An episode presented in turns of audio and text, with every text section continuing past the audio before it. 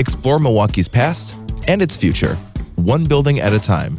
This is Urban Spelunking with On Milwaukee's Bobby Tanzillo and me, Nate Imig, from 88.9. This is Urban Spelunking, our Milwaukee history and architecture podcast, supported by Midwest Stairs and Iron. Nate here with Bobby Tanzillo, and today we're in the Walker's Point neighborhood, Bobby, talking about a, a building um, that really tells the story of Walker's Point all in one building. It's on Fifth and National, right next to what used to be La Perla. So it's a building you've, if you spent any time on Fifth Street, which is one of the big uh, main drags in Walker's Point, you you pass this building it's currently the home of a uh, a plant store and a hair salon called Folia, but it has all this neighborhood history and and and and really tells the story of Walker's Point, which is so interesting. So, Bobby, let's talk about I guess like what's there now. What's what's the present day? Okay. Well, it's this. What I love is there's so many aspects to this because it's just this like little um, cream city brick retail building on Fifth and National uh, right behind where the ballet used to be. Yes, and yes. Um, it's just a it's been fixed up really nicely. The current owner, Dieter Wegner, did a really good job of renovating it and fixing it up. It's beautiful. I mean, if you look at it, it's a beautiful building, but there's so many across that stretch of Fifth Street that you still might look past it because it's it's not a big imposing building or anything like that. But it's got, as you said earlier, it's got sort of aspects of it really reflects all of the different eras and changes that the neighborhood went through. It was built in the 1870s by a guy who had run a blacksmith shop on the site, but goes into real estate. You know, so he's this German immigrant who, um, you know, starts with his initial trade, but as he comes to America, he realizes there's other ways to make money that are probably a little less. Uh, you know, dangerous to your lungs. and sure. so he goes into real estate and he builds this new building and starts renting it out. And it's like a shop and it's got all these different neighborhood uses, like retail uses for a while. Um, but then it also reflects the changing ethnicity in the you know in the 1920s. It becomes a heavily it starts to become a heavily ne- Mexican neighborhood, and the building really becomes like the main focal point of that community. Um, and then later on, after that moves on, and then there's some businesses in there for a while, but it starts to kind of take on an almost industrial vibe. It, it's the windows get boarded up. It's no longer really sort of a forward facing business. It becomes um, I mean, it's still active, but it reflects the way the neighborhood had taken on that sort of desolate looking vibe for a while. Um, and then now it's back. And it's been, you know, in the last 20 or 30 years, it's been home to some, uh, like one especially important Milwaukee business. And now it's home to this new business that it's run by these two women who are opened during the pandemic, but are remain super optimistic and they're, they're very outgoing and they're clearly smart and they know what they're doing and they're working hard to establish a business at, at this rough time. So it's kind of interesting that this one little building kind of encompasses all of this.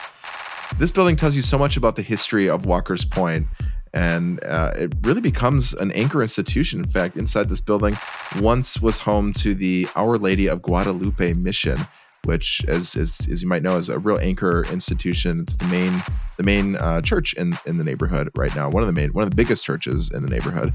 So we're going to talk more about the roots of Our Lady of Guadalupe. Plus, we're going to find out some of the uh, other interesting tenants that were in this building over the years. I'll give you one hint. Uh, it, it involves fake fruit, and and we're not kidding.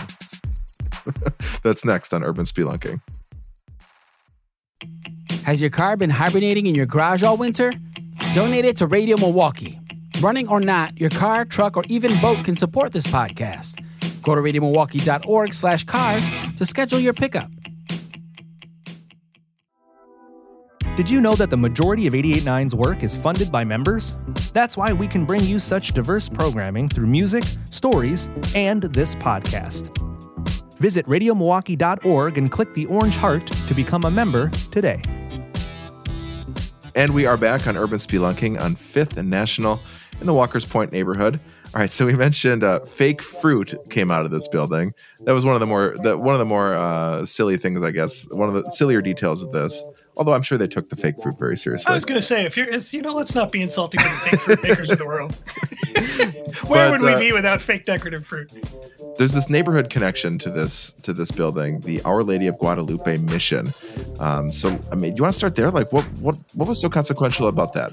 Well, because I mean, there had been this whole history before that, but of just sort of a variety of different kinds of shops and businesses coming and going. And um, but what really happens is, you know, in the 1920s, um, Mexican immigrants start to come to Milwaukee to work in the mm-hmm. tanneries and other industries like that, and they start to settle kind of around Walker's Point. And you know, the the pastor at the the nearby church, Holy Trinity, which is just a block north and a block east of our site, um, starts to hear Spanish being spoken more in the neighborhood um, and invites the neighborhood to come in to Holy Trinity's school building and use the gym there uh, as a place to have Spanish language services. So they start to do that, okay. but it's it quickly outgrows that. And so they work together um, with the Archdiocese to find this building, which is the building we're talking about today. Um, and they buy it with the help of Knights of Columbus and Marquette University. A bunch of people kind of chip in to buy the building, spend the money to fix it up, provide, donate pews, that sort of thing. Um, and it becomes basically the place where um, Mexican Americans worship in the neighborhood, you know, and it's, and they stay there for about it opens in 1926. They stay there for 19 years before they get too big even for that building. Um, then they briefly move down to another building in Walker's Point, closer to the um, Allen Bradley Clock Tower. Okay. Um, but in about 20 years, they outgrow that, and you know the at this point, 1966, um, at Holy Trinity, there's about 300 Spanish speaking families and about 180 English speaking families at Holy Trinity. So, what happens is the Archdiocese merges, officially merges Guadalupe and Holy Trinity into one parish at the big church um, on 4th Street. So, you know, if you go down there now, Holy Trinity, Our Lady Guadalupe is is the main Catholic church for that part of the neighborhood. And it really, you know, the Our Lady of Guadalupe part of that really traces its roots to the building that we're talking about. That is so fascinating, and and you know, I, just another another building that has this amazing story that has this this neighborhood connection that really anchored the neighborhood. And we're talking like hundreds of families that were connected to to this building and this mission, Our Lady of Guadalupe, um, and it all stemmed from this building. You know, just sitting next to what used to be uh, La Perla on Fifth and National. You know, just and it's not a it's not a huge building either. It's a uh, no two stories.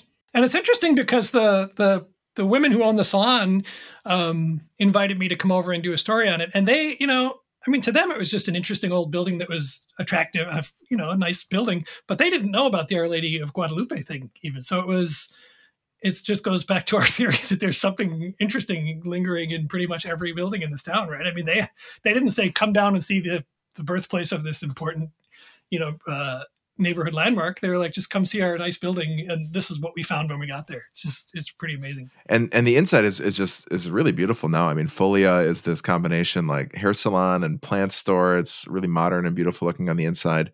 And we should also mention too that the Our Lady of Guadalupe slash Trinity Church we've mentioned is another building that you've written extensively about, Bobby, and we've we've spelunked here on Urban Spelunking. So the super fans might remember that conversation from years oh, ago. yeah, and and as a as a schoolhouse guy, I have to point out that that schoolhouse that's at Holy Trinity, which is where the uh, the Spanish language masses were first held, is actually the oldest schoolhouse in the city, I believe. Oh, really? Okay, we'll have to uh, have to remember to put some links there on the uh, the post that accompanies this podcast. All right, so we got to go back to the fake fruit before we go. Oh no, we have to do well, before the fake fruit. I want to lead up to the fake fruit because we have to tell people that this is also the birth birthplace of the Brass Light Gallery, which um, is now um, on St. Paul closer to downtown, like kind of edge on the edge of the valley and and downtown. But Brass Light Gallery, Steve Kaniewski started his business when he was in his 20s in this building. He bought this building, started fixing up antique light fixtures and that sort of thing, and started selling them out of this building. And until about 1991, this building was both where he had his uh, shop that he did the repairs and the retail shop where he sold um, the light fixtures to people. And now that you know that's a, a business that's been going for like 40 years now. Yeah, I always plus. see. I always see. Uh, you can see their sign from the freeway, I believe, and I know they've yeah. got commercials on TV, and it seems like a, just a great local business that is really specializing in those antique light fixtures. Which you know, Milwaukee's as as you learned, Bobby, from from your stories, uh, we've got tons of uh, really great original architecture and details that when these these homes are deconstructed, uh, get salvaged, and um, right. that's part of what what Brass Light does. And Steve also, you know, deserves credit for like sort of uh, moving this building along because I think when he got it, it, it needed a lot of work and he put a lot of energy into fixing it up. And, you know, it's not clear that it would even be with us today if he had not done that work. So he basically uh, sort of took care of it and passed it on. and then, so even after Brass Light moved to another location in Walker's Point, right across the street from the 88.9 studios, um, he kept this building and, and used it as his repair shop. So after after Brass Light moves on at some point during those uh, years, it gets you know the front windows are boarded up again. I mean, it's not boarded up because it's abandoned, but it's just they're closed up, you know. Um, and there are apparently businesses in there because when the current owner bought it, he said he found remnants of a recording studio there, and he also found the remnants of the fake decorative fruit. Well, it's real decorative fruit fake fruit for decorative purposes. Uh, he found remnants of that business going on there as well. We don't have a ton of information on the fake fruit. It doesn't sound no. like, but just no. the fact that like what a just a detail you'd never expect to be added to this building, right? I mean, you think about everything we talked about the the brass the brass light gallery, the uh, Our Lady of Guadalupe mission, of course, the the present day Folia salon and plant store and then turns out they made fake fruit there as well.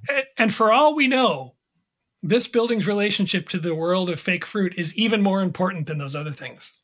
We don't know. The person who was making the fake fruit in there could have been like the Michelangelo, of right? Fruit, right? We don't know. It's a mystery. It remains we'll have a to mystery. update. If you were the maker of the f- fake fruit in this place, please call us. Please, yes, we want to. We want to be on that fake fruit story. Yes. but, uh, we're we're having some fun with that because I think it, it, kind of shows you what Walker's Point has always been um, and how it's changed over the years. Where you know there there's there were lots of family businesses there and lots of these little commercial buildings and manufacturing Absolutely. things and all these. You know, whenever we that that always strikes me, Bobby, when I'm reading some of your pieces about you know how how manufacturing used to be so different and how you could have a whole business making fake fruit in Walker's Point, right. Milwaukee, and and, and probably doing just fine. Yeah, absolutely. Although maybe you had to have a recording studio on the side. We don't know. well, this uh, this building we've been talking a lot about buildings that have been ha- uh, like on, are on their last leg and are going to be torn down. This building is the opposite of that. It's it's uh it goes back to the 1880s. You said 1870s, even even, even earlier. Yeah. Okay, yeah. So it is not for, going anywhere as far as we can tell, thankfully. And I have to I should shout out Dieter Wegner too, who owns this building and owns a few other properties in the neighborhood. He's uh, including a building that we wrote about, the guy who was the ship's chandler. Ah, yes, the Chandler, yes. Where, where, Reggie Baylor had his studio for a while, had his yes, uh, yes. gallery for a while on Florida Street.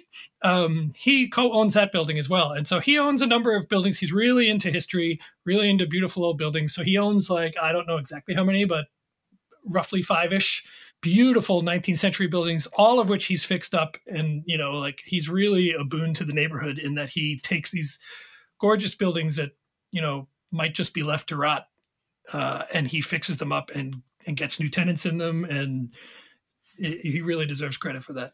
Well, Bobby, just so grateful that that you're here documenting these stories and you know, introducing us to, to folks like him who who maybe operates behind the scenes and most people don't know. I'm I'm so glad we can talk about about his his passions here and your passions for Milwaukee history in this well, podcast. And you know what we didn't talk about last week when we talked about the St. Lawrence Seaway is that I am here because of the St. Lawrence Seaway. Well, you gotta you gotta finish that up. What, what do you mean? well, well, did you arrive dad, in a shipping container, or what do you mean? No, no, no. But my dad, my dad is from New York City, and my mom is from Milwaukee, and they met when my dad was in the Marines. And when he was in the Marines, he was on one of the Navy ships that came in to the Great Lakes as part of the opening ceremonies for the St. Lawrence Seaway in 1959, and he and the other Marines staged a, a, sort of fake marine landing on the beach in Milwaukee. They, you know, they came in on those boats where the front like flaps down and the guys all run out through the water onto the beach. Oh my goodness! And he met and he met my mom while he was here. Wow! So that's I wouldn't what a exist story. without the St. Lawrence Seaway. um, just the fact that there was all that fanfare too when when the St. Lawrence Seaway opened up. The, the, the Queen of England. I mean, the, the literal Queen of England was here. That's yeah. That's a little bonus if you if you listen to last week's episode. If you didn't, uh, go back and listen. We talked about how the St. Lawrence Seaway was constructed and how Milwaukee connected to that. Find that at radiomilwaukee.org slash podcasts. And while you're there, definitely take a moment to subscribe to Urban Spelunking so you never miss an episode. Podcasts here on 88.9 are produced by Kenny Perez. Handcrafted sonic inspiration comes from the License Lab, with support, of course, from your membership from Midwest Stairs and Iron and from On Milwaukee. You can subscribe to this podcast at radiomilwaukee.org slash podcast. And we ask if you could take just a moment, too, to rate and review the podcast.